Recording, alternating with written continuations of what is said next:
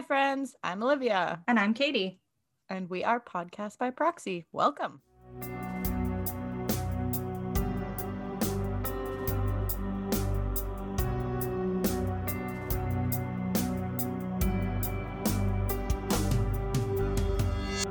We're live.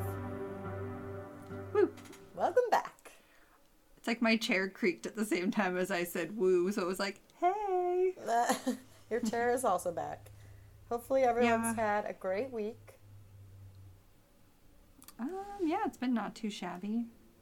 Making some career changes, so that should be fun. We love that for you. Yeah, it'll be interesting.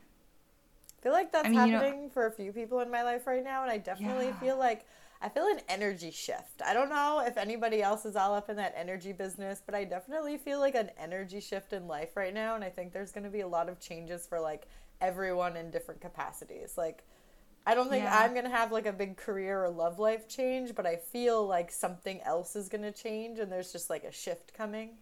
It kind of feels like, you know, for so many years we made like quote unquote New Year's resolutions but never kept them.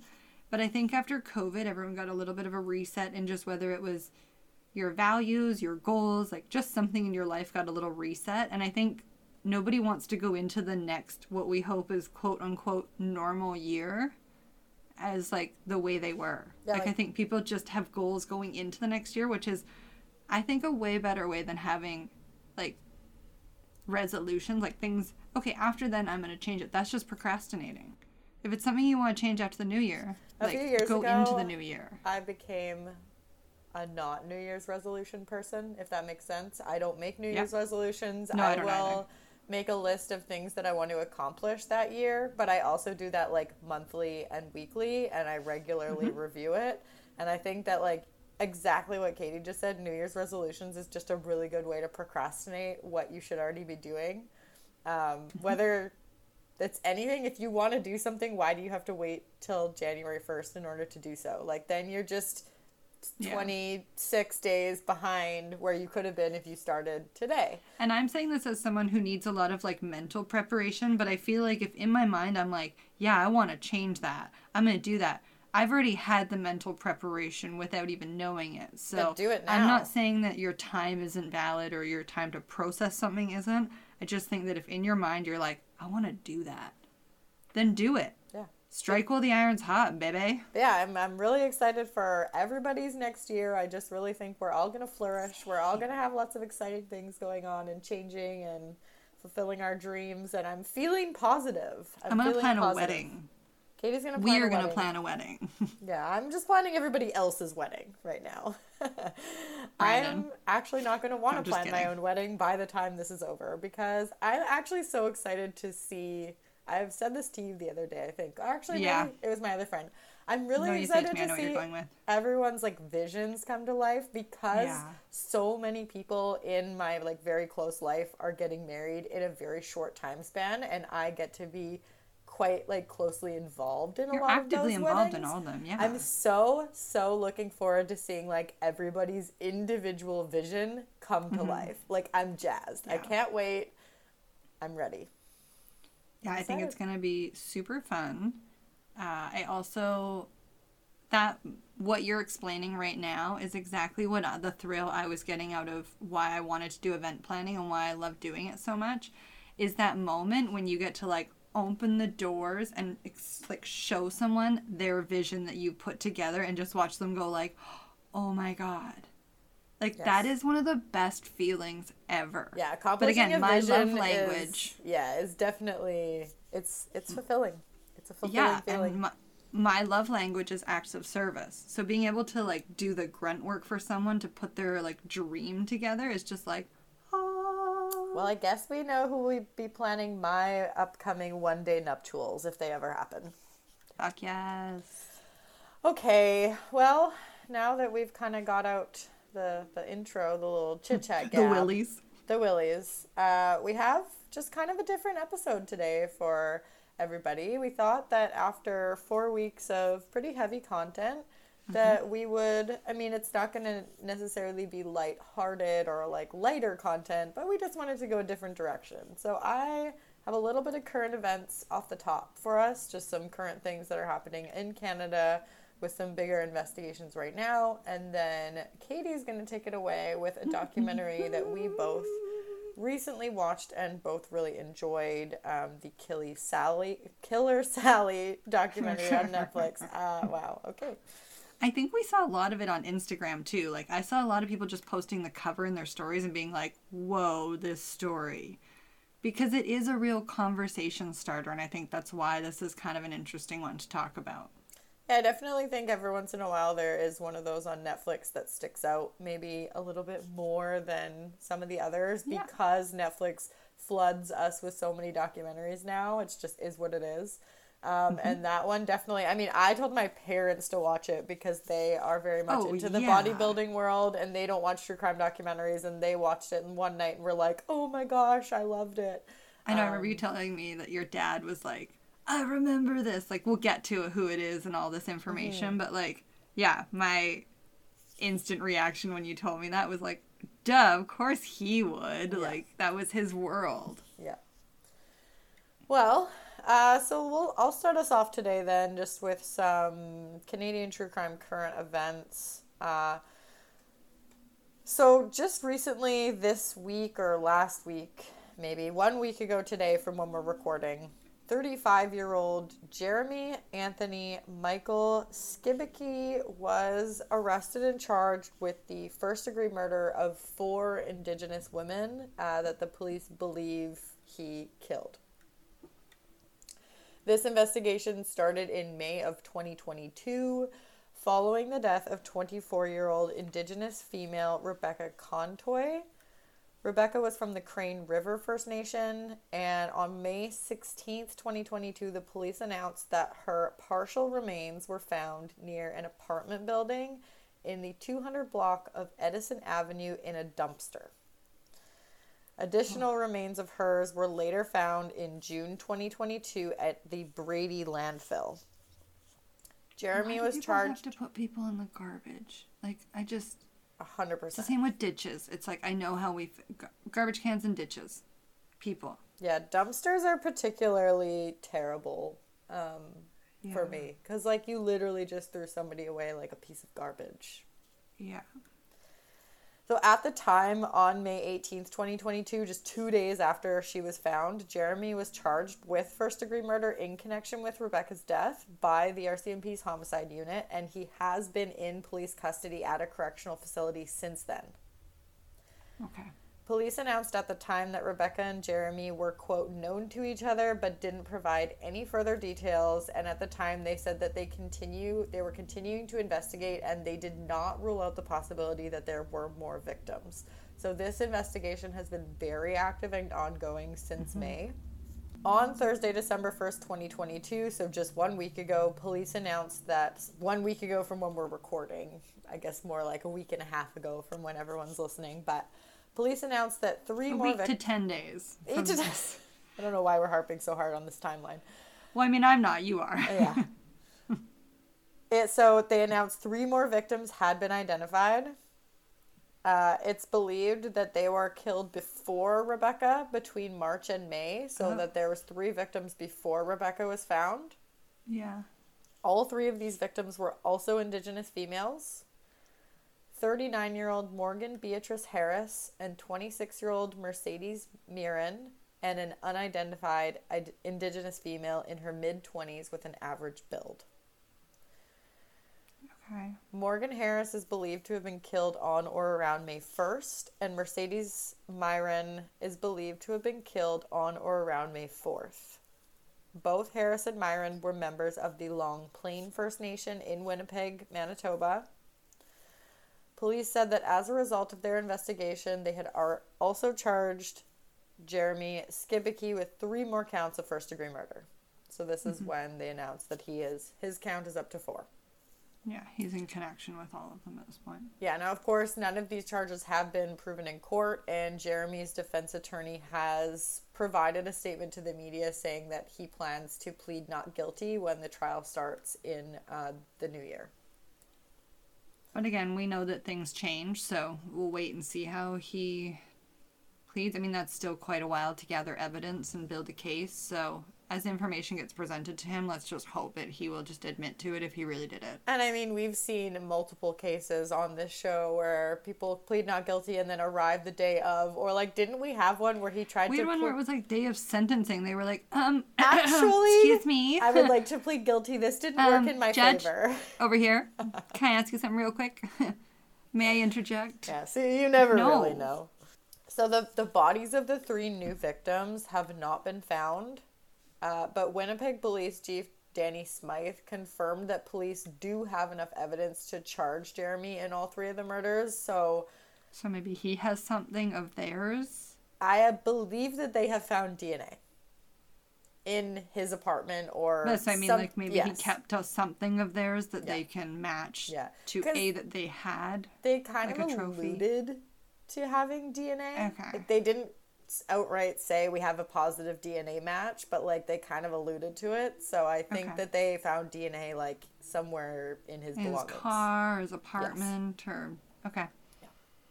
Because yeah, they were all quite close together in theory. Like it makes sense that Yeah, and my guess is that they He they could still have clearly tied him to Rebecca's murder right away. He was arrested two days after she was found, and I'm assuming that that investigation turned out to be a whole lot more than they bargained for. okay. Now, I was able to find some information about Jeremy Skibicki, uh, most importantly, his record and if one exists. Okay. Court records reveal that Jeremy Skibicki threatened to kill two of his previous partners in the last seven years. Okay. Um, just right off the top, I have this kind of closer to the end of my that. discussion here, but I'm actually just gonna do this now. Um, he, his bio on two Facebook pages that are linked to him both link him as identifying as a member of what's called Holy Europe. What? I didn't know what this was, but Holy Europe or the Alliance of Patriotic Parallel Movements of European Folks demands the re Christianization of Europe and its colonies. Among their seven pillars of life and the foundations of their struggle are the preservation of blood, restoration of the patriarchy, and doctrine of attack, a supposed, quote, conquest strategy. Um, this makes it even more fucking disturbing that all of his victims are indigenous women, just given Yeah. the connection between indigenous people and colonization and Yes. right so yeah his facebook pages just show him to be very white supremacist misogynistic anti-semitic uh, violent and All of the worst things. yeah his record that we're going to go through right now isn't much better um, so yeah I can't imagine it is. Someone who's that open on the internet. Again, whatever you'll do in front of people, you will do a thousand times worse behind closed doors. I truly, but well, maybe not a thousand. Yeah. Like ten times worse behind closed doors, even. Yeah, But, it's just like, keep that in mind. To, yeah, it's just horrible to know that those are his ideologies, and all of his victims are indigenous. And clearly, to me, that's a that's a pointed attack. A Thousand percent. So, uh, yeah, these court records of him threatening to kill two of his previous partners in the last two years, uh, they came from a one uh, came from a court hearing involving one of the women and a protection order filed by another. In the first instance, he was convicted of assaulting his common law partner in June of 2015 and spent two months behind bars before being sentenced to two years of probation. According to a statement of facts agreed to by the Crown and his defense attorneys, Jeremy grabbed his partner's hair and punched her in the face several times before trying to strangle her. Jesus. Yeah. He then told her that he would kill her before she called the police. That's the same. So she then filed for a protection order against him the same year that uh, saying that she feared he wouldn't stop until he uh, she's dead. The application for the protection order was dismissed. It's not really clear why, but it's possible that it was denied because the conditions of his probation from the assault conviction already required him to stay away from her and not make contact for two years. So they may have considered a protection order redundant. However, if you're like me and you listen to a lot of Yeah. podcasts like Something Was Wrong and Strictly Stalking, you know that it's super common for these types of requests to be dismissed in court and that women and victims are often not taken seriously in these cases until it's too mm-hmm. late. And like so many of them will say, he literally is going to have to kill me before the, cops will do anything about it. Mm-hmm. It's yeah, it, we, it's a constant thread we hear in a lot of stories that yeah, exactly that. Like what extreme will you guys let it get to before that you'll say like, okay, well now he's done something, we can actually arrest him. Exactly. Like I hate when I hear stories and they say, "Well, he actually hasn't done anything." No, he's made me feel uncomfortable in my own home, in my own surroundings, Yeah. my usual routine. Like I'm How telling is you that that my life feels threatened. Something. and it's so infuriating it's like so frustrating that it's at this point in time impossible to quote unquote prove Mm-hmm. Because of the ways our current laws are set up everywhere Yeah, there needs to. And again, I have been watching. Um, I am a stalker on Netflix yes currently. yes I and I do agree too. that a lot of those sentences and punishments are valid and accurate and in accordance with what people Mm-hmm. sh- I believe should get. But there's a lot of leniency with what someone has to do before someone's considered a stalker, and I think that needs to change. that show was terrifying by the way just from the fact that it's um, the point of views of the stalkers and a lot of those interviews are so scary to me that like it just re- reminds you that like so many people think that way and it's scary. Yeah, I it's someone who can completely tune out what someone is actually saying and they've truly convinced themselves what they believe is right for the other person. yeah anyway strictly stalking podcast i don't think it's a secret that it's like one of my favorite podcasts and um, they have a million episodes and this is the theme in literally every single one of those episodes that Shocking. yeah, shocking. Um, okay. But in her application for this protection order in 2015, this partner said, quote, Jeremy has admitted fantasizing about raping me, then choking me to death. He has smothered me so bad my teeth started to bleed. So now he is showing signs of fantasizing about violence against Violence against her. Yeah. women and his partners. Oh god, this poor woman. Four years later, another woman who at this point was Jeremy's estranged wife successfully filed a protection order against him, alleging in both an application for the protection order and a hearing that she suffered a litany of abuse at his hands and that he threatened to kill her. She said, quote, He has suggested he would kill me or that other gangs will abduct me and torture or kill me or traffic me and told me he would put me in a garbage bag. And then she said, I'm actually extremely afraid for my life. I would be too. Yes. Did they have any children together or anything, do you know? No, but at least one of them had a child like with somebody else that wasn't there was a child Jeremy's child, and also uh, alleged abuse against her child at his Oh god, at the okay, hands of him. I was gonna Yeah. Fuck. Now, the CBC News article I read on this specifically didn't identify these women because they are victims of abuse. However, they did say They're that active members of a community somewhere still. yes, and both of these women are indigenous. Yeah. His estranged wife spoke at a Manitoba provincial court hearing in December 2021 and said she was afraid of Jeremy and said he threatened to harm her family and kill her teenage son. Jeez. She said, quote, when he is angry, it's like somebody else is in the room. I call him Scary Jerry. I don't even recognize the eyes anymore, but needless to say, I was afraid. Okay, that's like one of those things that you hear in stories that's like their eyes changed and Yes. like they just were a different person. And that concept always just like creeps me out. Yeah, it's terrifying. It is terrifying.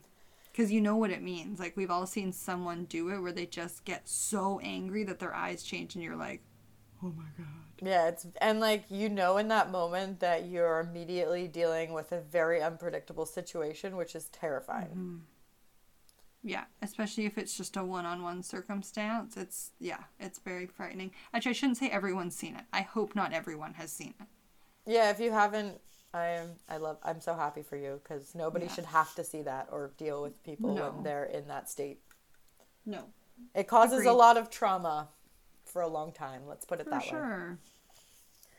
Jeremy met this woman in February of 2018 at a homeless shelter in Winnipeg while she was waiting for a bed.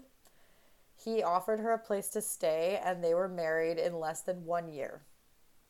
On their wedding day, the woman was under the influence, according to a transcript from the protection order hearing in September 2019. And four days after their wedding, she went to detox for meth. So essentially, he took her from this Had homeless shelter, and yes, he was. Can I just ask though, like, why? Like, so obviously he preyed on someone who was maybe vulnerable Mm-hmm. by going to the homeless shelter. Was that the sole purpose? He just like went to the homeless shelter to like pick himself out a wife. It seems that way because he Oh, had he wasn't homeless and didn't need a place to stay. What a person so- who has zero concern for anyone else. Well, and I think that this is a person who is, whether it's conscious or subconsciously, is tar- like you said, targeting vulnerable people that he knows he's going to be able to control. Right. This is Yeah. definitely Especially if she has a drug addiction, he's gonna give her a nice place to live and food on the table and support her drug habit until they get married. Why not? and just Or have that get her feeling of knowing that you're she needs you right like you are completely in control of this person Dependence. because she is 100% dependent on you now Yeah. for drugs and a place to stay and food and whatever else just Yeah. the worst kind of human being Worst. not there for the right reasons let's put it that way No. This woman also said she was taking strong medication at night to sleep during their time together, and Jeremy called it her sleeping beauty syndrome and would constantly rape her while she was sleeping. So in other words, he was drugging her. Well, it's possible that she was taking medication like prescribed to her from a doctor to sleep at night. Um, a lot of people, especially people that are addicted to drugs, need a lot of help with their sleep, or if they're in like a detox program and they're trying to come off so. of drugs, like you have a really Yeah. difficult time sleeping. I wasn't and thinking about her drug addiction with the sleeping, but yeah, I guess so. either way, taking advantage of a, a vulnerable person, Without a doubt, it's it's horrifying. you and women out there, you can be raped by your spouse. Just because they're your spouse doesn't mean they can't rape you. I think that a lot of women convince themselves that well, he loves me, he's my partner, it's not rape. If you said no or felt uncomfortable, it's Yes. assault in some way. Correct. Yeah, this isn't. We're not in the 1800s anymore. No, but I think it's easy to convince ourselves. No, I, I know that. I'm just saying that, like, no, that's a hundred. We have our own rights now, women. Yes, we have our own rights and do body autonomy. Well, do we? I mean, it's debatable at some points, mean- but um, Some, we should have full body autonomy. yes. We are working on it still. It will always be a work in progress, I believe. Unfortunately, As long as men are in power and all men are or like a certain mindset. smash the patriarchy. Yeah. During their marriage, Jeremy threatened to kill this woman as well. He tried to suffocate her by holding a pillow over her face, and she also alleged that he once forced her to stay in their apartment for four days. Jeremy denied these allegations in Of court. course he did. Yeah. Yeah. So Shocking. The Winnipeg police are specifically asking for help from the public and the media to identify the unident like the unidentified victim of Jeremy's The Jane Doe that was found. Yes, they do not want her to end up a Jane Doe. Police released a photo of a jacket they say is similar to the one that they believed she wore. Um, on or around March 15th when they believe she was killed. The jacket is reversible and contains a black and white pattern. The words Baby Phat, like PH fat, a fur hood, and a cat like logo on the front and back of the jacket. I think I had that jacket as well, I or was something very say. similar. A Baby Phat jacket. We all had one. and reversible. Damn, girl, you got two Baby Phat coats. Yeah, I love that. I'm gonna. I'll post a photo of the jacket as well on our Instagram at Podcast by Proxy. Um, and yeah, so it's if it's believed that uh, she would have last been seen around March fifteenth, twenty twenty two. Okay. Uh, and that's, I mean, that's it for that one. I there was another true crime kind of uh, Announcement. case update, I guess you will, current event. It's a lot shorter though for what I have right now, anyways. But I'll go through it if you are interested. Sure. I also have a news update or a current events I forgot about. Current events it is. So, a week prior to the police announcing um, the arrest of Jeremy Skibicki, Toronto Police Service and the OPP announced that they had arrested 61 year old Joseph George Sutherland and charged him with two counts of first degree murder for two unsolved homicides from 1983 Susan Tice and Erin Gilmour. Let's wrap up these old cases, people. Let's run those DNAs. Let's Yes, and so- ask those questions again. Yeah, this was solved using genetic genealogy. Um, in the year 2000, the police had actually confirmed that both of these women's cases were connected to the same man, so they were able to like get that Okay. far. But in 2019, So 2019, they linked the sample, found that it was the same person at least. They just didn't know who the person was. Yeah. Okay. So 2019, they start working with Othram, which we've talked about before, as a Texas-based company specializing in forensic genealogy to solve uh, resolve unsolved murders. And this is how they were able to. We've talked about the process of genetic genealogy before, Yeah. like our CrimeCon episode and stuff. But this is how they were able to like build out the family tree, and they actually eliminated four of um, Joseph Sutherland's brothers before connecting him. That is so crazy, those minute differences. Yeah, isn't that crazy? Yeah. So Susan was 45 years old and Erin was 22 when they were both sexually assaulted and stabbed in their bedrooms in August and December of 1983. The two In women their own bedroom. in their own bedrooms and their houses were really Their close together, space. like 3 Yeah. kilometers apart, but they didn't know each other. Okay. Yeah. Uh, so police actually served him the DNA warrant on November 24th to obtain a blood sample. Like I said, they had tested his four brothers beforehand and they were unable to collect like a cigarette butt or anything like that from him. So they were able to convince a judge that it was reasonable to believe that he had committed these killings based on their DNA warrant. Uh, and Also, just- process of elimination with the other brothers. exactly. Yeah.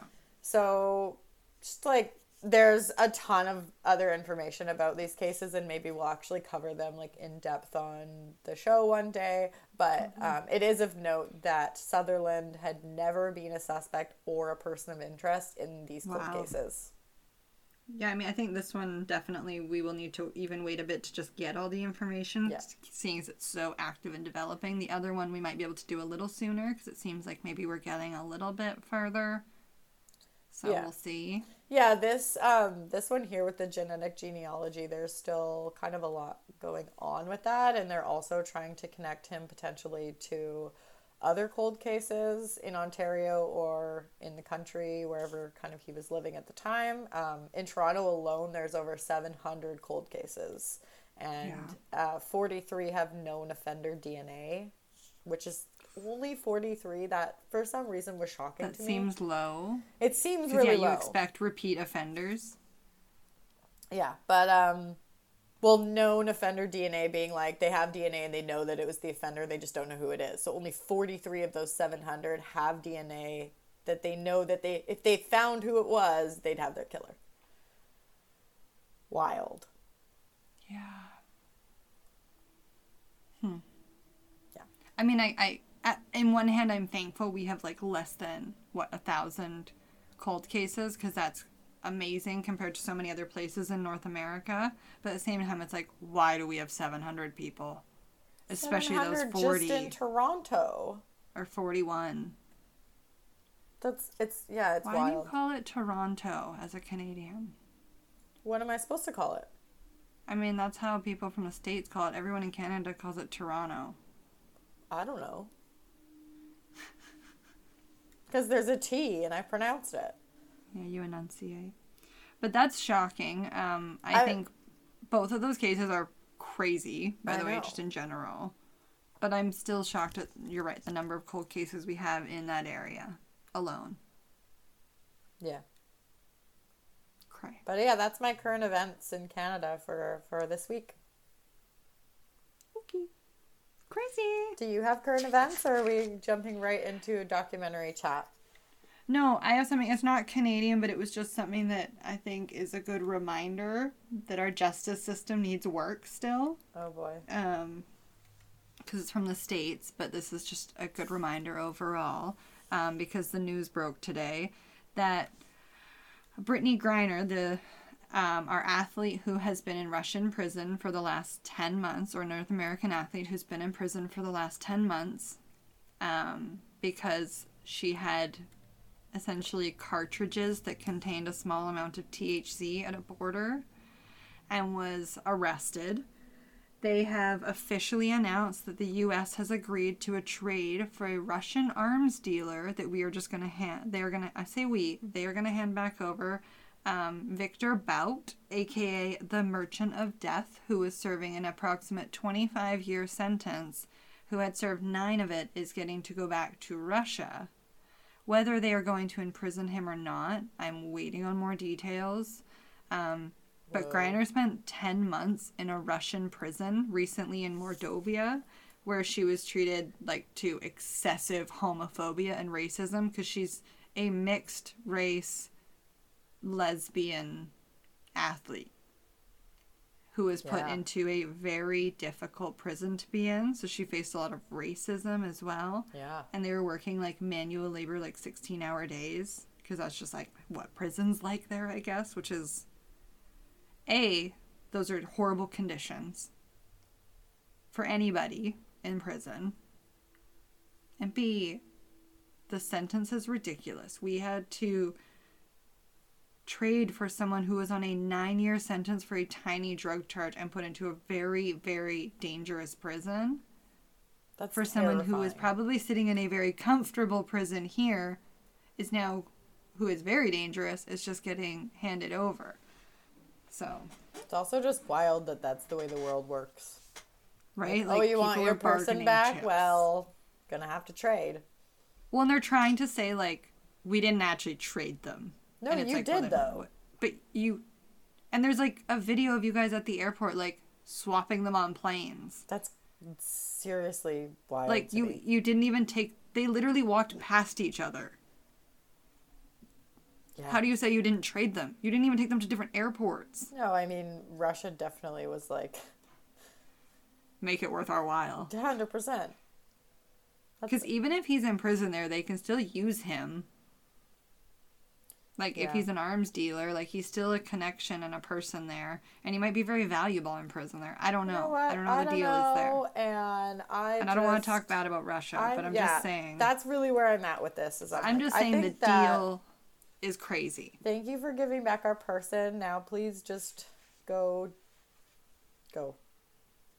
Yeah, like It's please just. scary. The state of the world right now is scary, and It is. um, yeah. Help me, mom. I'm scared. Please come get me. An adult. Please come pick me up. Shit, I am the adult. Yeah. Well, I definitely have moments like I'm that really, really, days. really glad that she's like back and she's safe, and I hope that she can get Yeah. like the help that she's obviously going to need coming out of like such a traumatic situation. That's t- literally terrifying. Well, it's Um, sad that her and her wife had lost all that time together as well. Yeah, and I mean, like, as much as I was just joking about trading trading people, um, I think that that's like hundred percent worth it for a human life because, Agreed. Yeah. yeah, if if the option is like we have to give this person back or uh, one of our people sits in a Russian prison over like a tiny THC charge and is treated horribly, and like her life is in danger. Like, fine, just trade trade the people and get it over with because um, Yeah. we've seen. And also, like, I think. Russia has other arms dealers. They're not in a pinch. Correct. Anyways, next.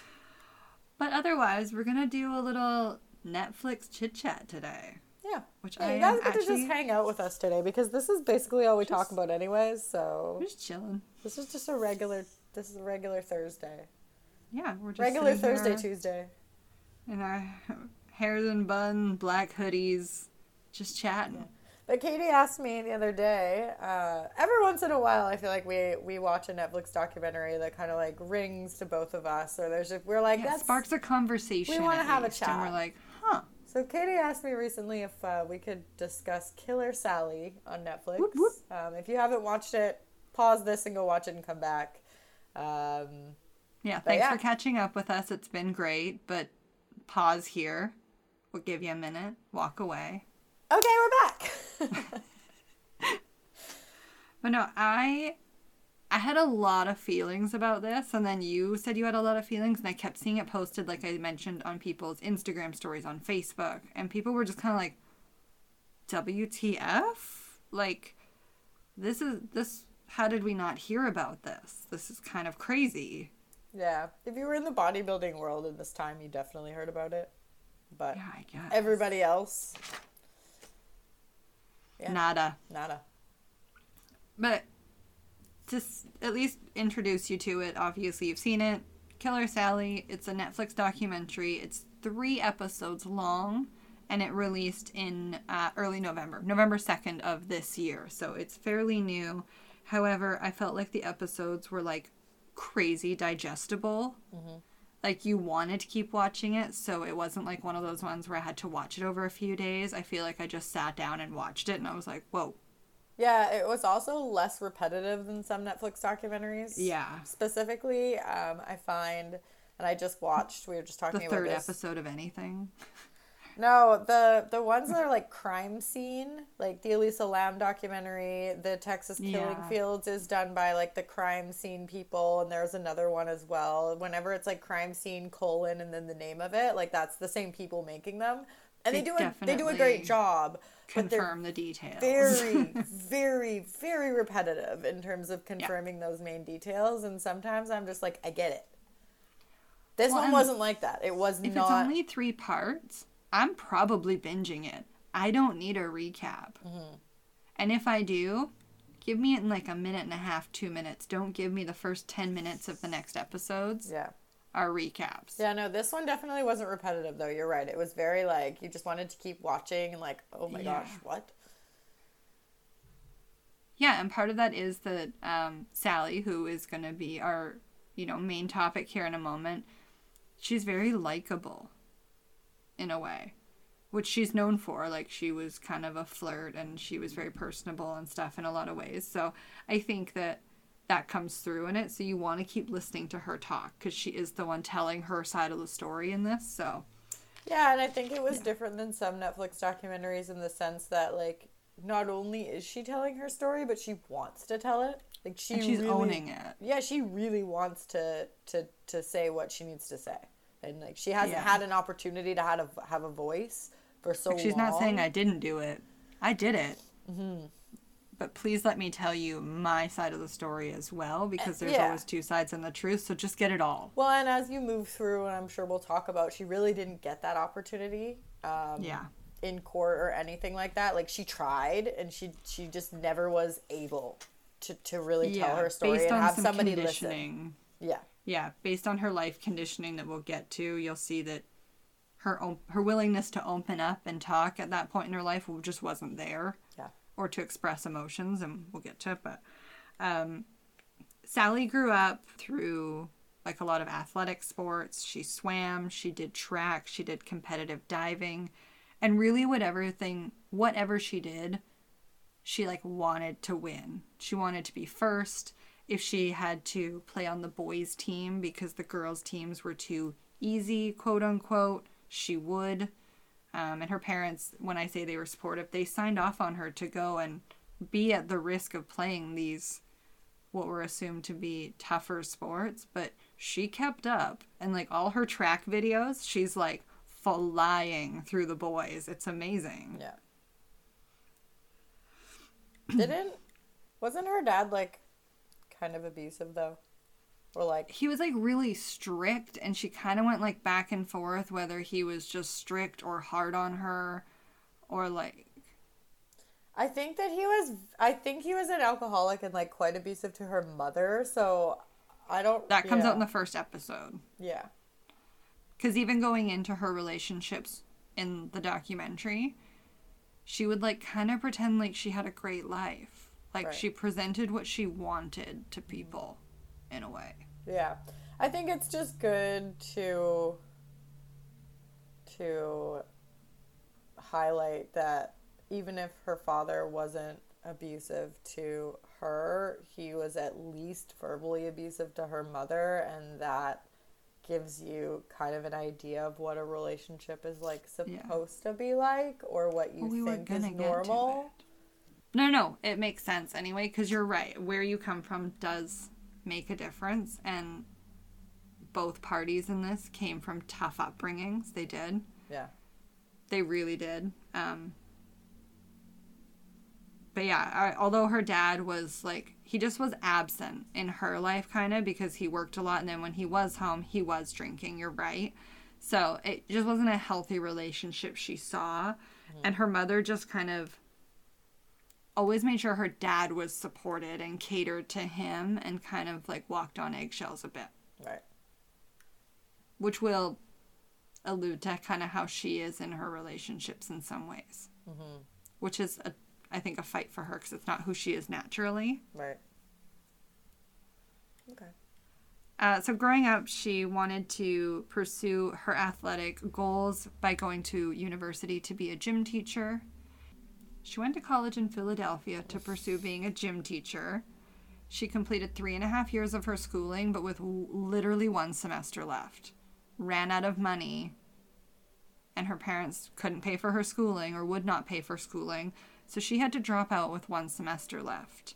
So she had an incomplete degree. She had no money, and really her only option was to join the Marine Corps, Yeah.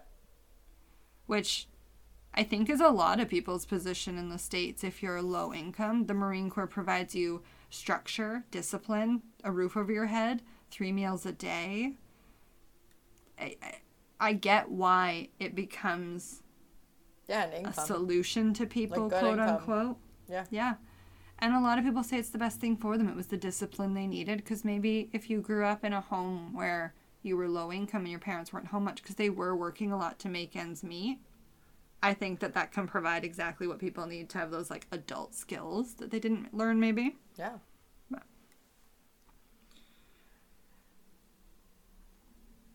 So Sally does go on to marry her first husband, Anthony Loden, in this episode, we find.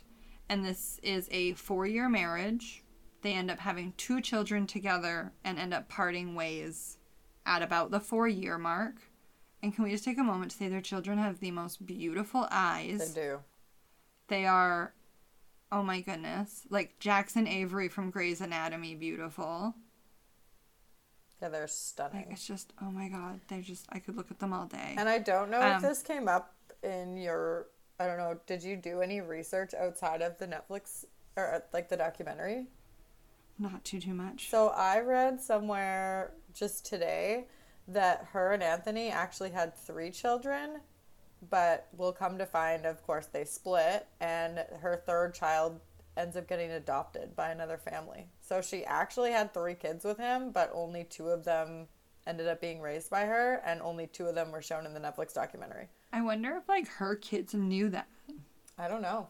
But it Because came up. Yeah, I was reading some articles think- today, just like in anticipation for recording this, and I and I found that. Because her kids are very open about the abuse they witness, mm-hmm. um, the turmoil between different situations, and they're very honest about like how things fucked them up. Mm-hmm. So I would be shocked that they wouldn't say, and then her giving away our sibling, like Yeah, I, I- don't know if maybe I it would- was like they had a young baby and then they split up soon after, mm-hmm. and she knew she was going to be a single parent, so she put. which is respectable to have the like bravery to give your child to a family who can better support them. I think it's so commendable. Our family's big on adoption. Yeah, I just like thought it was interesting because it didn't come up in the Netflix documentary Yeah. at all. It said, yeah. Um, Sally and Anthony were married for four years. They had three children, though only two are shown in the documentary. Um, Shantina and John, of course. And then just says during their divorce, their third child was put up for adoption and taken in by another family, leaving Sally as a single mother of two. So yeah, their their youngest mm-hmm. then would have been put up for adoption. Interesting. Well, I mean, No, like I'm. There's no John judgment or anything are- on my part. I no. just, No, no, I'm just saying I'm I'm saying like John and his sister are quite close in age. Mm-hmm. And I mean, they she did say they were like very rambunctious children and they were go go go and they did a lot and stuff. They were very active, so I could see maybe her only like I only have two arms. These kids are already a lot and they're both very young and together at the same time. I could totally understand how that could be overwhelming in a situation. yeah, it's, like I thought it was interesting that that It is interesting, for come up at sure. Yeah, it's not what the documentary was about, but No, but I mean, it's still a factor in like the storyline because they talk about Anthony and her's marriage. So why not talk about that? That's kind of weird. Um, anyway. yeah, I find that very odd, but that's okay. I'm allowed to. Good Food is Canada's number one meal kit service that delivers right to your door. Good Food makes cooking fun, easy, and affordable. They offer different meal plans to fit your needs like vegetarian, clean 15, easy prep, and the most popular basket, the classic basket. Every recipe is packed with fresh produce that comes directly from farmers, and with good food, you can skip the trip to the grocery store and have everything you need to make your curated meals delivered straight to your door. Sign up for Good Food today using the code FREE podcast by proxy to get your first classic box for free. That's free podcast by proxy when creating your Good Food account to get a classic box on us. Hey, listeners, I'm Christy. And I'm Melissa, and this is Buried Motives, where we dig deep into the details of some of the most gruesome Dirtbag murderers. She said she enjoyed hurting things that can't fight back. Like, if you were only to look at what she did later on and not know any of that history, she would appear like off the wall crazy. Oh, 100%. She struck him on the back of his head with a frying pan, almost killing him, and was hospitalized for a severely fractured skull. She fractured his she skull. fractured his skull. Wow. So the movie Tangled was right. That's Frying pans right. are dangerous. They are. He feels like he is totally justified in the murder that he commits. Even after he's convicted, he feels justified. oh, yeah, to this day. That's a confident dirtbag right there. That's right. He believes that his victim had it coming. Join us each Thursday as we unearth the dirtbags that live among us. and the motives buried there. Hope you join us as we exhume the truth. So, the first episode of this documentary is called Valentine's Day. And this is going to be important because Valentine's Day is a very important date throughout this whole documentary. It's actually very weird. Um, also, why do people say Valentine's Day? It's not an M. I'm not sure, do they? Yeah, and it bothers me. So in 1987, a fellow Marine introduces Sally and Ray because he knows they have a mutual interest in bodybuilding. Sally has recently been very displayed throughout the base as a primo athlete. They're very supportive of her athleticism, her workout time, and her goals within her physique. And she's. Do you want to say something?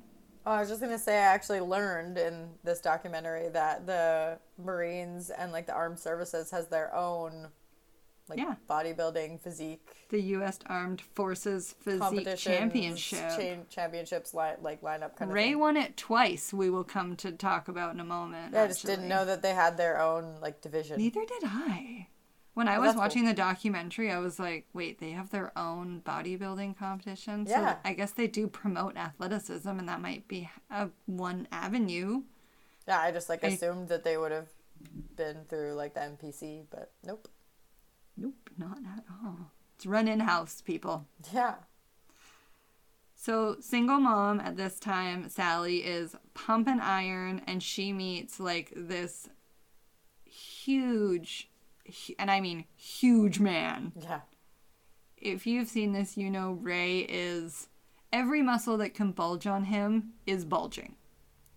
He is just as committed to his fitness, his physique, and putting in the man hours to literally ensure that his body is at peak performance and physique look at all times. Yeah, he was huge.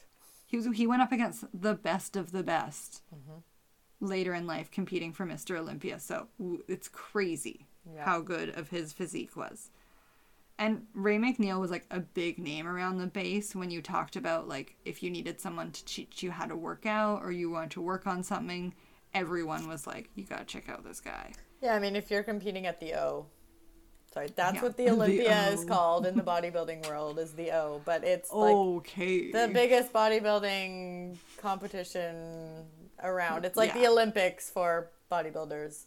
Um, That's crazy. Like yeah. Oh my god. And some of the footage that's played throughout this documentary of the like stage performances and the posing is amazing. Oh yeah. It's worth it for the old school footage alone to watch this documentary really if you cool. haven't already. Yeah. It is great. So their bodybuilding obviously bonded the two. At the time in the 80s, Ray had just won twice the, as we mentioned, the U.S. Armed Forces Physique Champion. And they were uber quick to marry. About three months after knowing each other, they are like, she said she knew she had something good and she was not letting it get away. So the second they could get married, they did. And at first, the kids were very happy to be a family again. They had a mom and a dad. They were going to Disneyland. They were, I mean, yeah, they didn't love being stared at because their parents were like comic book characters or superheroes kind of out of a movie. Like, Yeah. they were all bubbly. Well, they dressed and Ray wore those like signature, like, like, singlet sleeve style, like yeah. tank tops. Yeah, where, yeah. like, They they walked the walk for sure. Yeah. And I feel like a woman who's very lean and bodybuilding, like you can't not see her nipples at all time because there's just like very little breast tissue. So it's like that's eye catching to a lot of people. And then you see Ray, who's this huge hulking man. Well, and Sally was bodybuilding at a time when kind of female bodybuilding was just starting to get big, like it like female actual bodybuilding and not just like bikini beauty pageants. Yeah, Actual we, we like talk about it. A, muscular women and stuff were starting to be a thing, so it was completely new to see somebody who Yeah. looked like her and who was like owning it and really like she embodied that. well, she kind of like I was going to talk about it in the second part, but we're not really doing this in order anyway, so it doesn't really matter. But she ends up doing like amateur wrestling videos, and that guy who's producing them, he said like women on stage at the time were just like good looking women. yes. That's all we knew to judge. So they were lean and fit with big boobs and mm-hmm. they were in a bikini and they were really tanned and they were beautiful. But then they were like, why are we judging men and women different? Yeah. Which is commendable. I appreciate that they were like, why shouldn't we be getting muscular women as well? it was just and like doing a new similar like I think criteria. it's, it's even still today women who are quite muscular face you know comments about how oh, a lot of scrutiny. blah blah yeah. blah blah blah i mean who cares but Totally. Your body, your choice. especially then when it was so new to see some like a, Well, and there wasn't female so social media. So there wasn't that quick spread of like something being normalized or us being Right. desensitized to it. So when you saw one very muscular woman, you're right, you were like, whoa. yeah Whereas now, that's not as shocking. But when you maybe walk past someone and they're significantly larger than you, you're like, whoa. But yeah, it's not that weird anymore. i mean usually i'm just checking them out and i think it's amazing so well, same. But that's what I mean. Like, it's an admirable whoa, not a ugh, correct whoa. yeah Yeah. This is though when the children start to admit at a later date that they saw cracks in the relationship, whether it was verbal words to one another. They were starting to cut each other deep. There was a bit of pushing. they noticed that there was a similar sound that they could hear over and over again, which sounded like their mother being choked. And it became a regular sound that they got used to. Um, Ray would fig- frequently at Sally's word and at the children's like audible interviews and like I can't even think of the word. Like statements they gave. Yeah. It was that they could hear it frequently as well that he would strangle her or choke her. That was his usual method. Well, yeah, and like later, pinning again, her I'm sure this. down. Yeah, I'm sure this will come up, but like later, when the police are talking to these kids, keep in mind, I think Jonathan was in like fourth grade in think, those yeah, he was like 10. in those clips. They're And she's 10, asking like, "Oh, well, how did you know that it was choking?" And they're like, "Oh, well, I heard my mom make that sound before when he was choking her." They like knew Yeah. the sound of her being choked because it had Yeah. happened so fre- frequently. I believe at a later date it happens like around a holiday where he chokes her in front of the children and they are able to put the sound to an action and then that way they are able to then pinpoint when police ask, "Oh, we could hear that all the time." mortifying. And again, these children are like 8 and 10 years old. And I specifically, Jonathan, the boy, thought that you can tell that he Oh. has seen trauma and violence and has had to grow up way too soon. Um, Way too soon. like he's so small, and some of the things that he's saying and is able to like comprehend and piece together are like I can't even imagine even thinking like that when I'm 10 was 10 years old like I was just so like sheltered and innocent and privileged I'm going to use that word um, yeah, we were.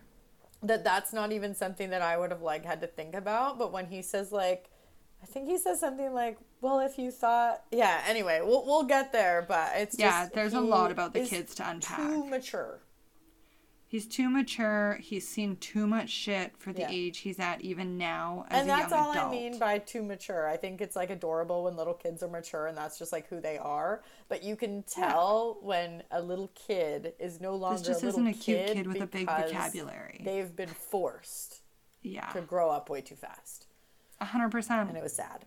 A hundred percent. And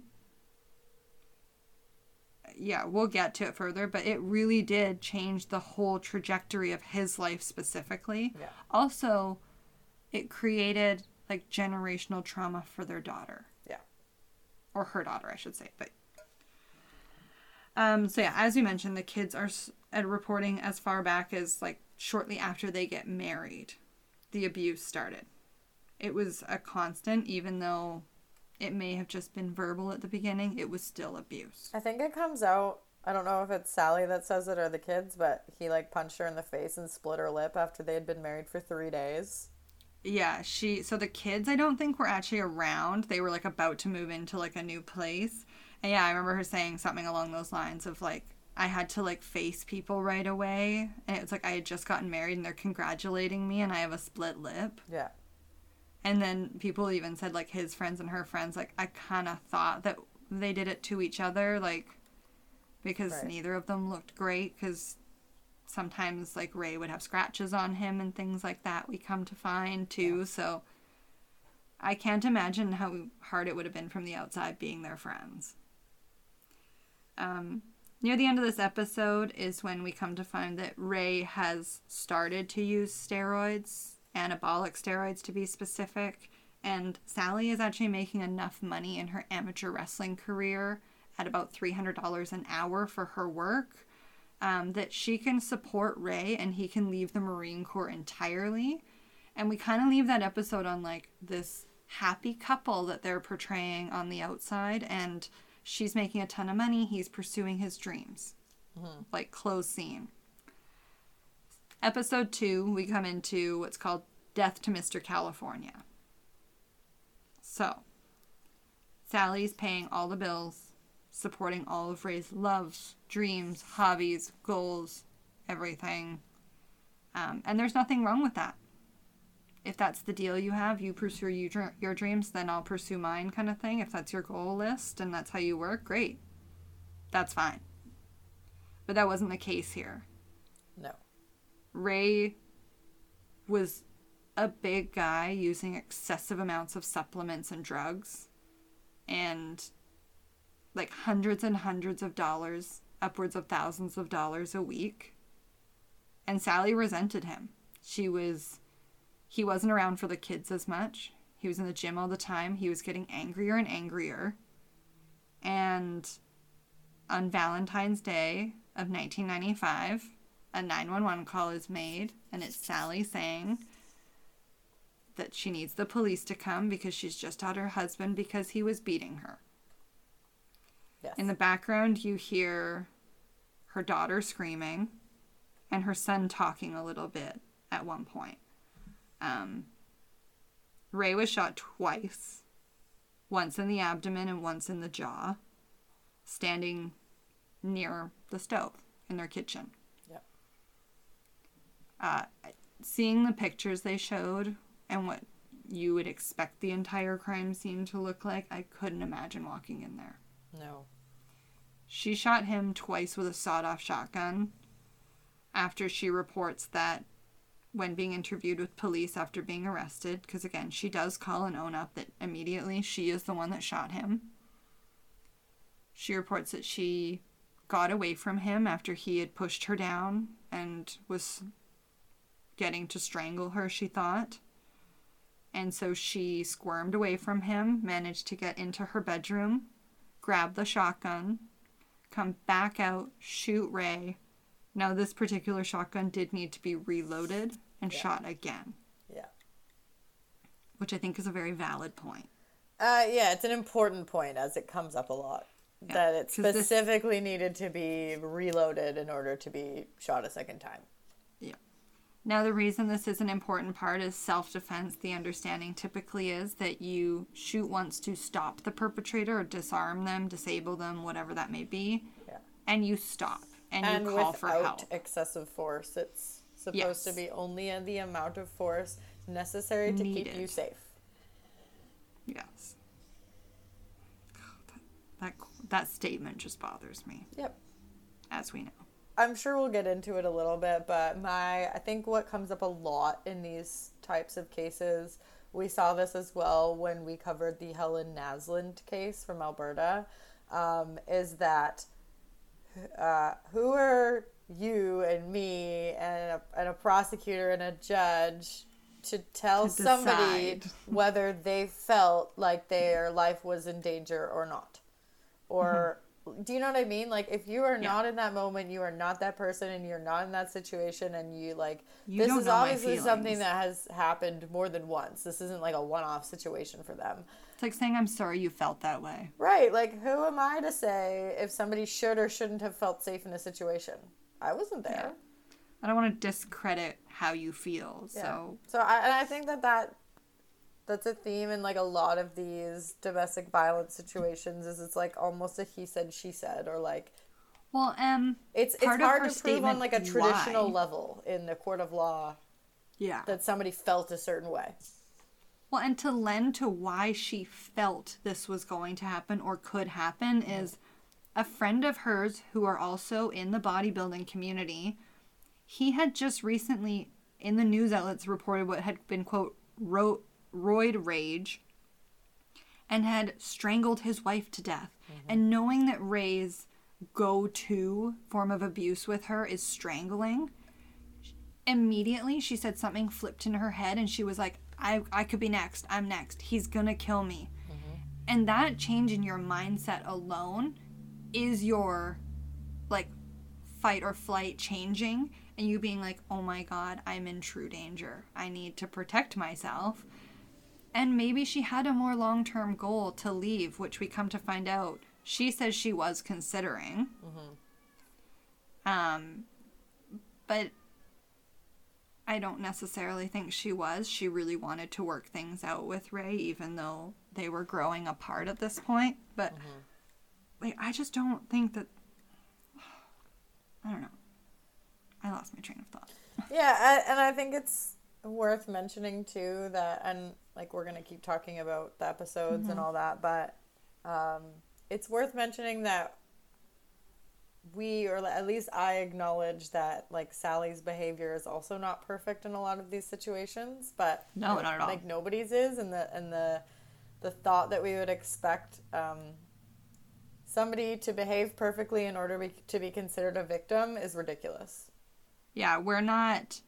It comes up a lot in these. We're types such of a neutral cases, though, party in right? Like, this. not Yeah. even just us. I just mean in like domestic violence cases in general. Like when you're Mm-hmm. in a situation like that, you're you are behaving your worst because those situations bring out But the worst in conditions are people. the worst. Right, and so I, I hear it all the time that like, oh well, but she said this or like her reply was really bad, and it's like the the thought that somebody has to behave perfectly or Mm-hmm. completely ideally in order to be a victim is so ridiculous to me.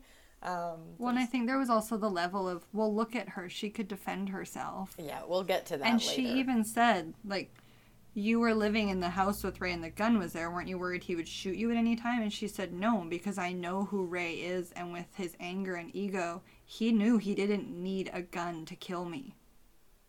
Like, Yeah. he could have killed me any of those times he was strangling me. He chose not to. Yeah, Brandon actually mentioned a few times when we were watching the documentary because it comes up a lot, especially when we get to kind of like the trial. The prosecution harps really, really hard on like how could she possibly be considered a victim when she's so strong. Um, and like that's like, absurd in itself. But when you is. consider the fact that like who her husband was, it's essentially just like a quote unquote normal power dynamic at that point. Like he was huge. It's no different than you and your current spouse. like in comparison to who her husband is, she's not that strong. Like yes, at And the, the time she's super strong for an average female. But like that But her doesn't interviewer's change. like, "Wow, you're short. Wow, you're petite." Like the interviewer even like comments on like, "I expected you to be huge," and she's still big and fit and like a wider stature, but she's not tall. Whereas like this guy, like he was tall. He, was was, like six foot two or something like that. Like he was a big freaking guy. yeah, yeah, they just like harp on that a wrong. lot, and it's like. Is everybody seeing what I'm seeing? Like this guy's massive, so who cares how strong she is? Yeah, like if you took 50 pounds off her and 100 pounds off her, how are they different from any normal couple? Yeah, I also thought it was interesting, like what you're going to get to though, is because we will make a note that Killer Sally was a caption made because she was such a killer in her like wrestling videos mm-hmm. and the videos she went on to make for fitness and quote unquote self defense and fighting videos and just anything she was kind of hired to do because again, she was big and fit and she was using that to her advantage to make a high hourly wage to Yep. support Ray because her main goal was to make sure that he was the happiest husband he was because she was like really enamored by him. yeah.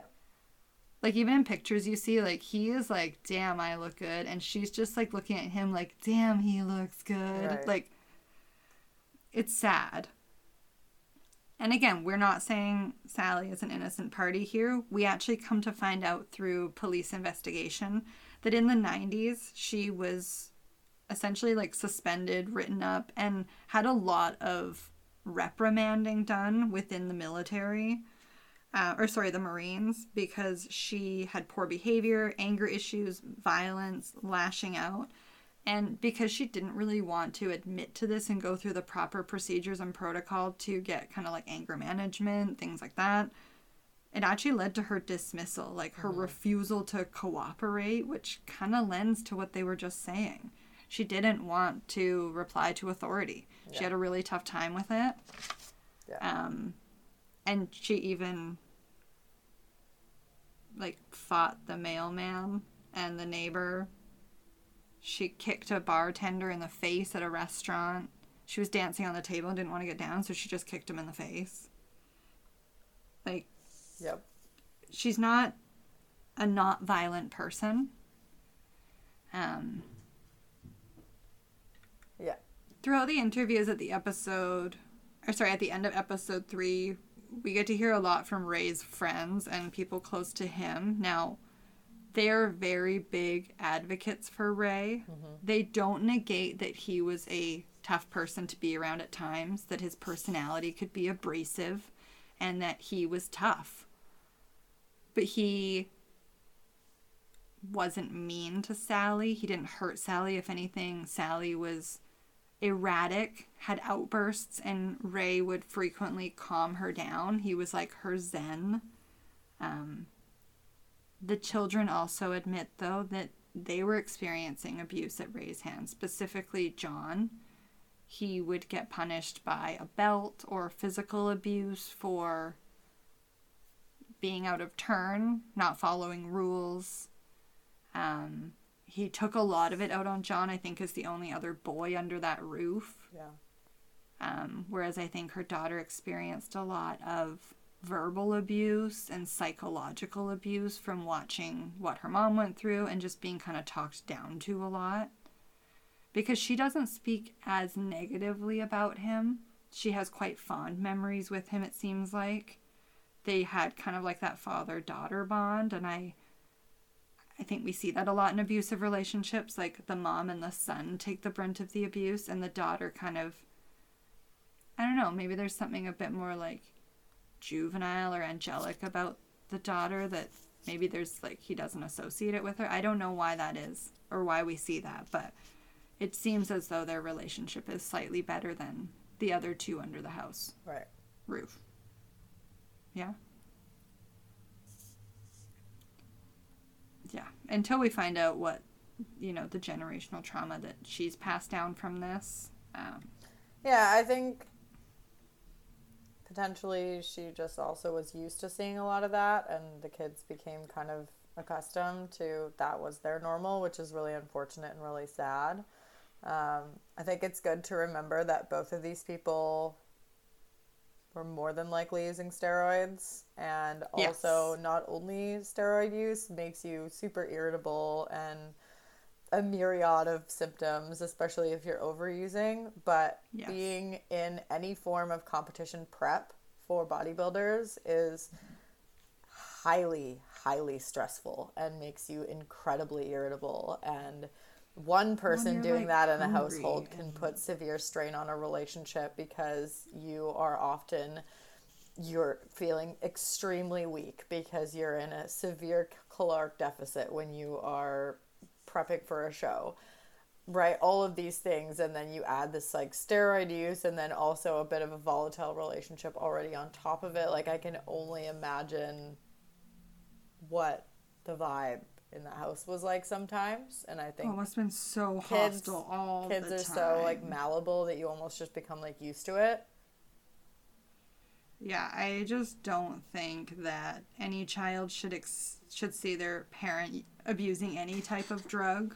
no And I think in this case, especially like anabolic steroids, to my understanding, were still quite new at this time, like late 80s, early 90s. They weren't necessarily like there was still a lot of like trial and error with them, so to speak, Yes. with people yes, trying yes. to come up with what to produce and what to spread around. there was so a lot speak. there was also a lot less knowledge about the side effects and the aftermath of what can happen to you when you overuse them. Like it was kind of still an era of like woohoo this is awesome. Um, there's Yeah. a lot less knowledge around that and so Well, none of it was FDA approved. similar to time, like, smoking cigarettes where people were like oh my god this is the best diet tool ever but like now we know that it's horrible No, for you. And can kill you. right? It's similar similar to that. Like it was Yeah. very normal.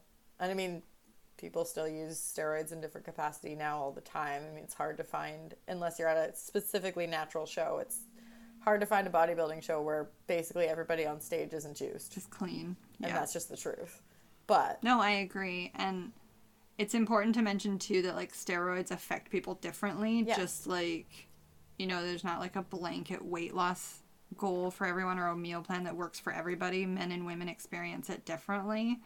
Um, and like in women, a lot of it is more physical attributes in a lot of ways. voice changes hair growth Um, Yeah. yep because there is like other things to change it seems like there's more focus towards those 1st um so whereas like men very like um, not immediately but very early in their like process of taking the steroids are like depressed their Right. mood changes they're man not manic but like kind of or they have like mania And like things like blurred vision, even. Like, how frustrating would that be, having blurred vision? Like, you know, even that like irritability, It just changes things you. like that. It Yeah. changes everything about you. Yep. And like, you get a decreased appetite, so then you're not eating enough, but you're also eating and forcing yourself to eat for prep. Mm-hmm. So it's like, I can't imagine you're sleeping well. It's just, it's everything changes. Mm-hmm. But yeah anyway, yeah, back to this. Um, so we come to hear about Sally's reckless behavior, her kind of not so glamorous past, and we kind of end there. So now we're questioning Sally's self defense motive. We're getting into the nitty gritty. Episode three opens, which is the people versus Sally McNeil. So we're going to get into her trial, um, her life after trial, what her kind of last 20 years have looked like, so to speak. Um, her trial begins on Valentine's Day of 96. So it's important to note they met on Valentine's Day. He was killed on Valentine's Day, and her trial began on Valentine's Day. isn't that wild? Yeah. I just like Like that cuckoo was- bananas. Like who planned that? The trial specifically. Like who was in charge of that? Because you knew it was significant. Th- and that was also, like, I think kind of a. I don't know. It seems like a tactic. Oh, a hundred percent it was a tactic because I'm gonna say it, this prosecution was ruthless. They were. They went hard and they just would do anything. Oh yeah, this was like rough. Yeah.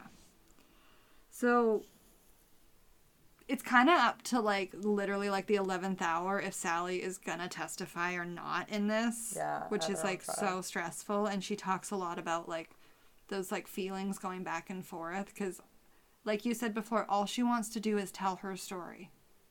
She truly feels that there's something that people will relate with or understand and she was just protecting herself and her kids. Yeah, she really wants to tell her story, and her defense Really attorney wants to, really doesn't yeah. want her to tell her story. Well, as we know, it's just not a good idea. you don't know what's going to be asked, you don't know how it's going to be asked, and you could just put yourself in a position that you don't want to be in. And we already know, too, unfortunately, that at this point,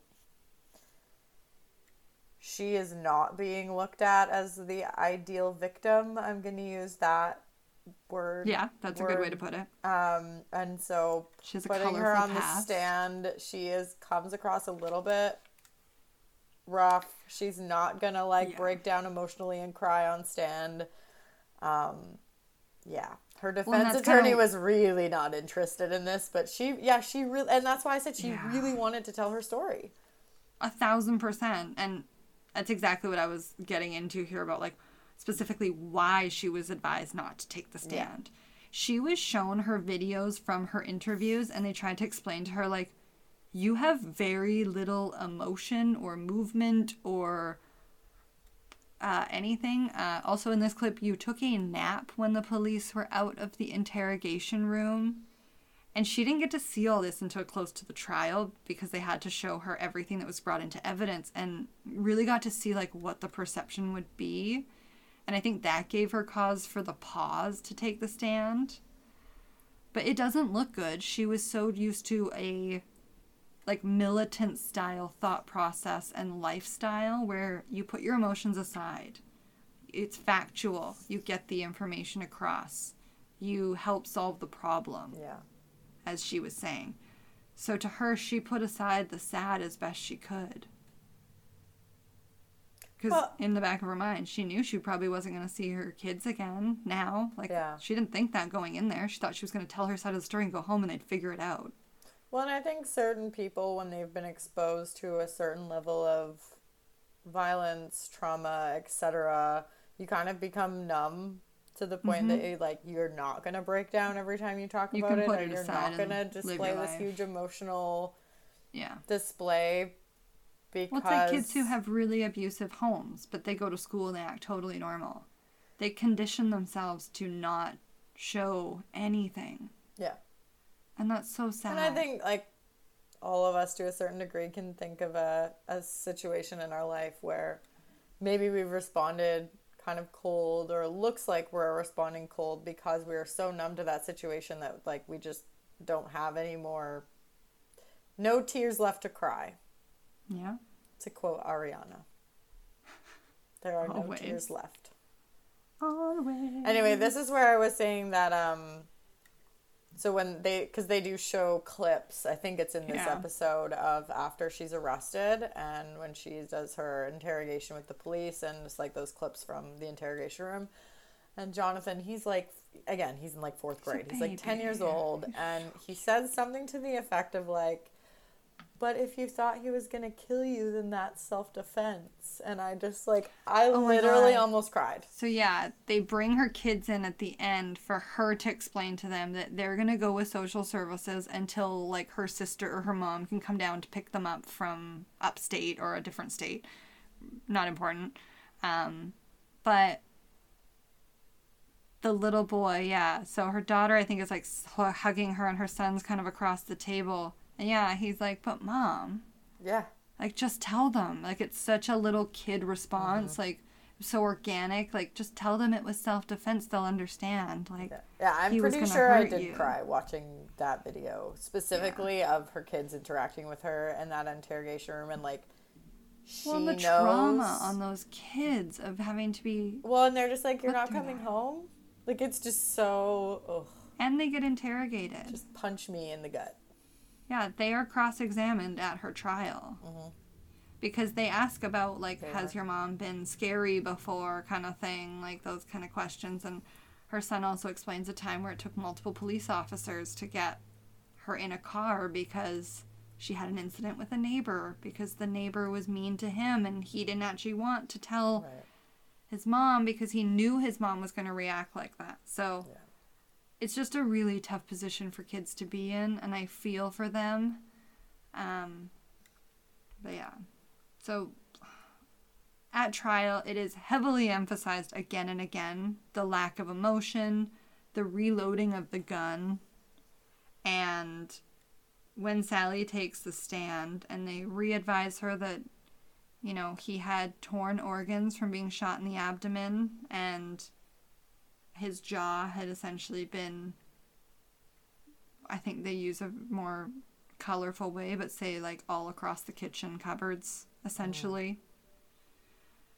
Um, and they just go for the jugular on her, Yeah. reminding her about her character she used to be. However, saying it's who you really are. You are a killer. Um, look what you used to do to these men. You used to put them in these submissions. Keep in mind, these were men that were, you know, everyday citizens like you and I, who were quite a bit smaller than her and were going along with it and were making the video with her, or it was like a fetishizing I was thing. gonna say them. they were hiring her. Like They they, wanted at one to p- be. point, they call it muscle prostitution because she, yeah, like yeah, sometimes smaller men want to be dominated by a big hulking woman Yeah, it and was like- that's fine Yeah, it was like men that wanted to be physically dominated, and they Yeah. would pay her to wrestle them. And then there was one part in the trial where they asked her some something like, "You've never went by the name Killer Sally or something," and she's like, "No." And no she's like my character um, yeah, because and wrestling." because like she to her that was herself playing a character, a job that she was getting paid for, and not who she was at her core. But they, yeah, this prosecution was. It was just so hard for her to explain the difference in a way because her like overall personality was quite extra as well.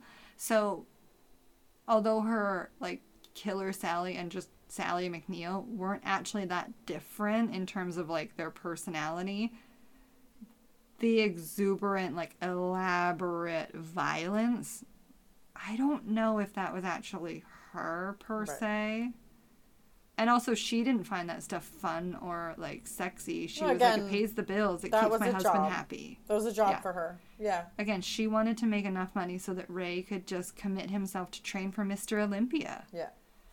But when his drug habits, for better lack of word, I guess, were like up to like I think seven hundred dollars a day at one point.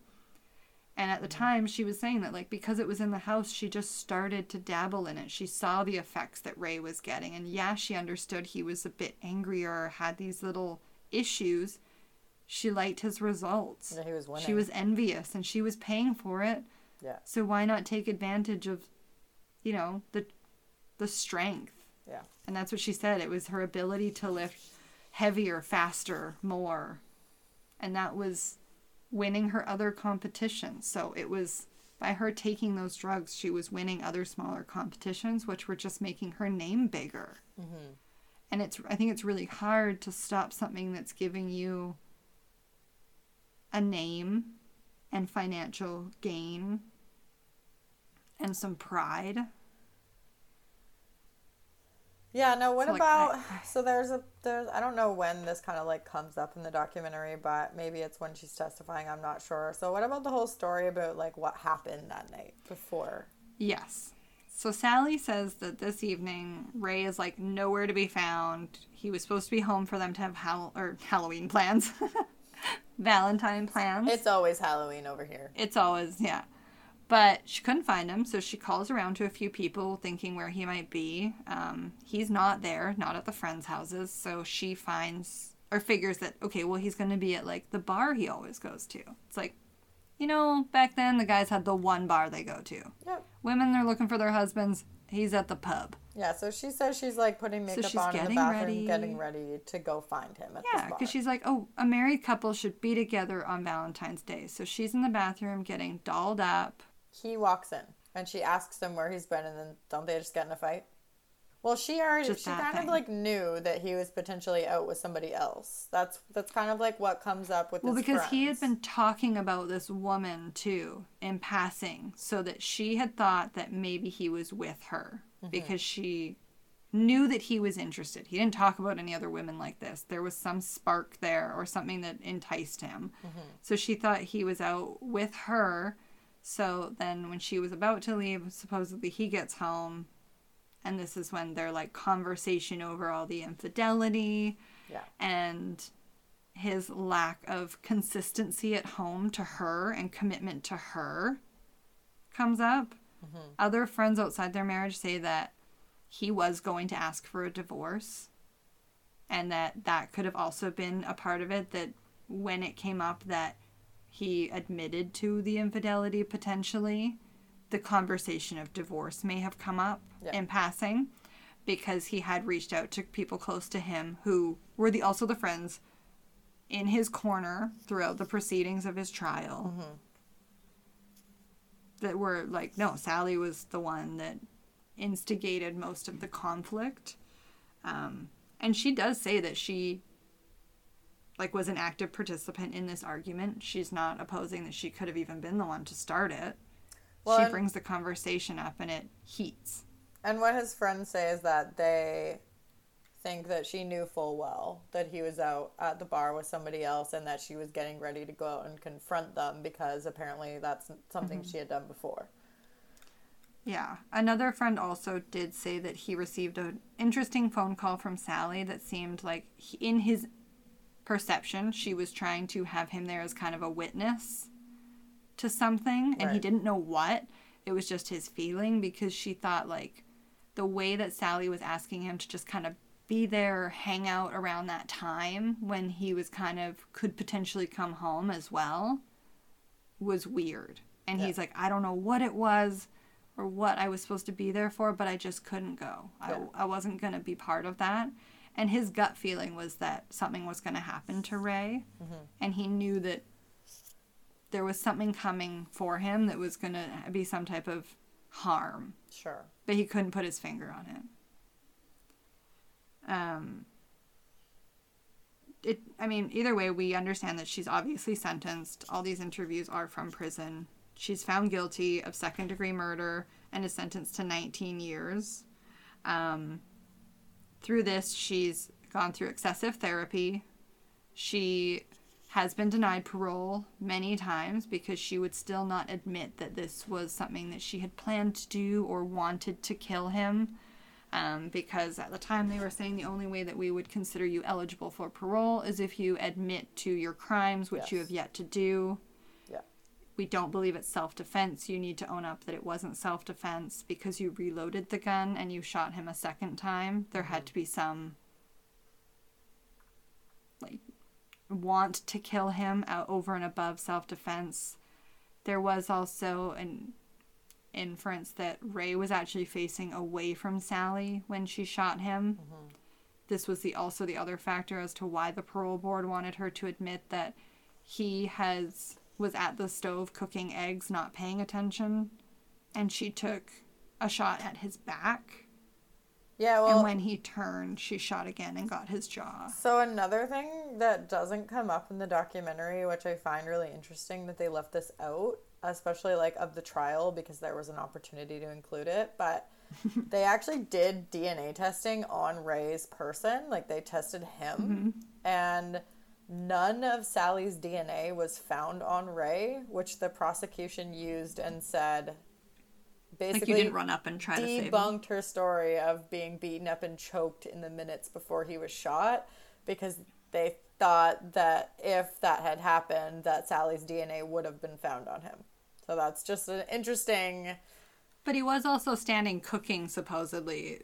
So it's like, did he just wash his hands? But it's like, but then it doesn't. It also doesn't make sense that he was just actively choking her because it says she like squirms away and runs to the room and shuts the door behind her. right. So the So- idea is like they are saying her Yeah. DNA would have had to have been on him if that happened.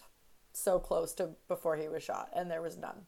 Yeah, I mean, which So that was a that was something that was true. presented to the jury that mm-hmm. I'm sure gave like credence to their sentence or their de- their decision that she was guilty of second degree murder.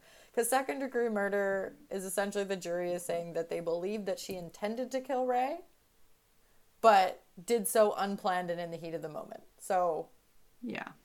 yeah, Or can't it also be like it wasn't planned, but they died in the process of something? no, so that like, would be manslaughter.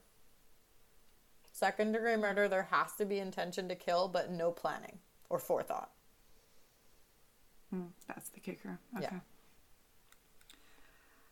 I don't doubt that Ray was cheating. We know that. He was mm-hmm. building a relationship with someone else, which I think jealousy is a big proponent, and we know that people kill over just that. Yeah. We know that both parties tested positive for steroids.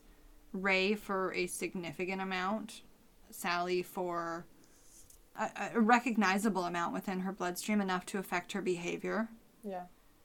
I think they both came from really crazy pasts, whether that be their lifestyle growing up. Like they were both exposed to violence and toxic relationships and I think at at this point in time, like you said, there's steroid use going on. Their relationship is very volatile. Like, Um, yeah, I think, yeah, it was a matter of these are those scenarios where either someone snaps or someone leaves. And I think, unfortunately, in this case, Sally didn't want to be apart from Ray. And Ray wanted to be apart from Sally, hmm. it seems like. I And she okay. wasn't going to let him be elsewhere. Yeah. So she was really fighting for the relationship. And I think she was just fighting too hard in a way. I believe that Sally believes that she killed Ray in self defense. Oh, I do too. I think that like honestly, whatever anybody else thinks is our that's whatever. But she believes that, That her was in life was in danger. and that she killed him in self defense. Period. I don't think Yeah, that's a lie. I, I don't disagree with that, and I'm I don't think that her sentence was inaccurate, but I also don't think that her story is inaccurate per se. Mm-hmm. Yeah, Like I, think agree. There's just I a lot that of moving parts here. It's not a simple. Not. I mean, no true crime case is ever cut and dry simple, but it's not as simple as saying he cheated, she's mad and killed him. Correct or I think she is can't. just. Uh, yeah, yeah, But how, yeah, we don't know their mindset with the steroids as the added component as well. and like there's just Um, there's just so much happening. It's just not. So much. It's just not cut and dry. But essentially, yeah, she's found. She's sentenced to 19 years to life. Yeah. So May 2020, she is finally released. Yeah. Uh, at the time, she doesn't have much of a relationship with her son because, unfortunately, as we said, he really took the I think the brunt of like the the outward visible symptoms of this and went to living on the streets, abusing drugs, alcohol. Um, has since gotten his life on track and is living quite a successful life, it seems as though. Um, she's rebuilding relationships with both of them, although her daughter also struggled so severely. There's I'm not discrediting what she went through. She followed a similar life path. She got pregnant young, she married young, she went to the military, I believe it was. Mm-hmm. And also got into a severely abusive relationship, but it seems as though both her kids are like learning and changing the course of their lives. So hopefully, for their kids' sake, that these won't be the cases. Um, she also got remarried in her like on she got a warehouse job and was living at like military assisted transitional living and met a lovely older man named Norfleet Stewart Phenomenal. and yeah and they look so cute together um and yeah she's talking to her kids she's married she has a job she seems to be living a very very boring lifestyle as she says and is so happy about it she all she wants is boring i want to go to work pay my bills love my man hang out with my grandkids Yep. so I think she has done her time. I don't necessarily think she's not owning her shit. Like you said, I think she's owning what she truly believes is her shit. Correct. And I think that I think it's everyone I don't think that there's ever going to be a like this is what happened and this was No. right and this was wrong in this particular case. It's very complicated. Um, they were living in a lot of violence and turmoil and can do and say a lot of things in that kind of an environment that maybe you wouldn't in an ideal situation. I'm going to put it that way. And Yeah. and I don't think that there's ever going to be like a right answer here cuz I'm never going to No. feel differently that that I do believe that she felt she was acting in self-defense. Do I Oh, think I agree. do I think that she was a perfect victim like I said before? No, but I think it's ridiculous to say that somebody has to be perfect or act in an ideal manner in every situation in order to be considered a victim. That's just like when I people feel. say like, well, he wasn't grieving normally or she wasn't grieving normally. It's like, what is normal grieving? in saying all of that, I also recognize that Ray have has people who loved him and also believed in his innocence and mm-hmm. that he was very much a victim in this case too and it's just like very sad all around which I think is probably sure. why we were kind of so drawn to it because it is so different and like there are so many moving parts. No, I agree. It was just, again, it was just different. Yeah. from what we're used to, but yet it still has a lot of the things we're used to. So it was kind of confusing. Mm-hmm. Because yeah, I think it's easy to have opinions on like domestic abuse situations. Mm-hmm. I think it's very easy in a lot of ways. I think it's hard to have them when you add in an added component Sure. because you just aren't sure what that could change. But yeah, honestly, anybody who's interested in like learning more about this kind of stuff, strictly stalking podcast, I can't like speak higher. I cannot speak higher about them. Um, Jamie and Jake, if you want to be my best friends, I I would love that. I would have a great time. Well, obviously, I'm not replacing you. I'm just saying, if you want to be friends, like reach out. I'm a huge fan. Uh, you guys do incredible work. Give platforms to people to talk about this kind of stuff, whether it's it's mostly stalking, but a lot of the times domestic violence comes with that, and Yeah. I've, I've learned a lot through their podcast. so, yeah, and let us And know. I was a little bit, uh, a little bit shocked. I was, I was a little surprised maybe that because a lot of people don't actually know they're being stalked, they actually end up dating their stalker. Because someone is following you, learning about you, and can run into you places and build a relation. It's like the movie You Mm-hmm. or the show You. I never watched that. Oh my goodness! I know. I think I'm watch just like it. it creeps me out, but It is creepy, but that's it's pretty much that concept of someone can get to know you from afar and then match their interest to yours. They seem like the perfect person. Yeah, I Am a Stalker was good, like that show on Netflix. Like, it is really good to show what stalking is and to give examples and show like how prevalent it is. I just thought, obviously, because it's like a Netflix documentary, they kind of like have to show you cases that have like seen it through. They've been able to like Yeah. see through the entire legal process. This person is in jail. There's like court orders and et cetera, et cetera. Literally, like that's not the norm. And No. most people who are victims of stalking, especially when it's like after a relationship, they do not get that because a lot of the time it's just like, oh, it's just a heartbroken person. They just miss you. And it's like, Oh, no, this person is actually like making me fear for my life. I don't know. I really liked it. I just think, again, like if you want a really complete picture of how freaking prevalent this problem is, this is a. And like we said at the beginning, stalking isn't taken seriously enough. No, it's not. Not that th- this wasn't even a case of, of stalking necessarily, but um, stalking and domestic violence like often go hand in hand. So a lot of the time, I just think about that kind of stuff um, when we talk about cases like this. But It's crazy because we thought this was going to be a short episode. We were just going to talk about a documentary and do. We were actually going to talk about two documentaries. we didn't even get there. So So we got some current events and then like two hours of chit chat.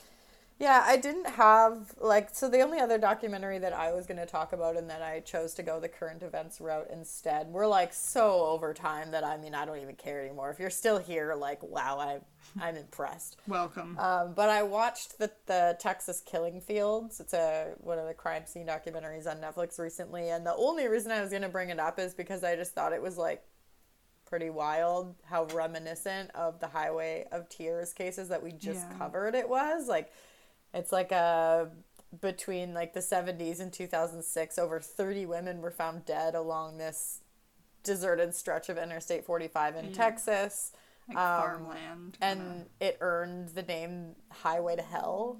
And all these women were just like found dumped along the highway. It just was really like creepy to me how similar the situation was. Of course, like it turns out uh, it's all it's very different. Like, whatever, yeah, it's but- different than I expected it to be when I first went into it, but it's still it's it definitely felt quite prevalent when I was even just starting it out. I was Yeah. like, But watch it. Maybe we'll talk about it another day. Um, we don't have time for that today. We are so far It's very good. But it was really well done. It's a bit repetitive, but I think that's okay. Um, I'm just getting picky at this point with my with my Netflix docs. No, I agree. And I do think there's also just like one quick more thing, like and value in like you were saying, compared to I am a stalker to strictly stalking. Hmm. I liked getting both sides of the picture, so I think that's also interesting. Like you said, it was interesting to see what the stalker's perception was. Terrifying, but so interesting. Terrifying. Terrifying. It, I will say yes. That was that's one thing that you don't get out of like say a podcast Mm-hmm. like that where you're getting it from. You don't you don't get the perpetrator's perspective at all, which is like totally fine. I don't necessarily Yeah, need to hear what they have to need say. However, it is terrifyingly interesting to hear them speak. Yeah. Um, yeah, it just really reminds you that there are monsters in the world, and they Yeah. they they, They don't see anything us. wrong with their behavior or their train of thought. No. And what you're saying and what they're hearing are so different. And it's just, I think, a learning tool for us. Yeah.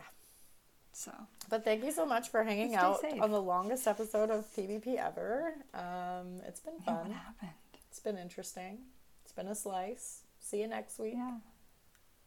Bye. Bye. I'll call you soon. Okay. Okay. Bye. Bye. Bye. How do I stop this shit? I'll stop it. okay. Fuck me.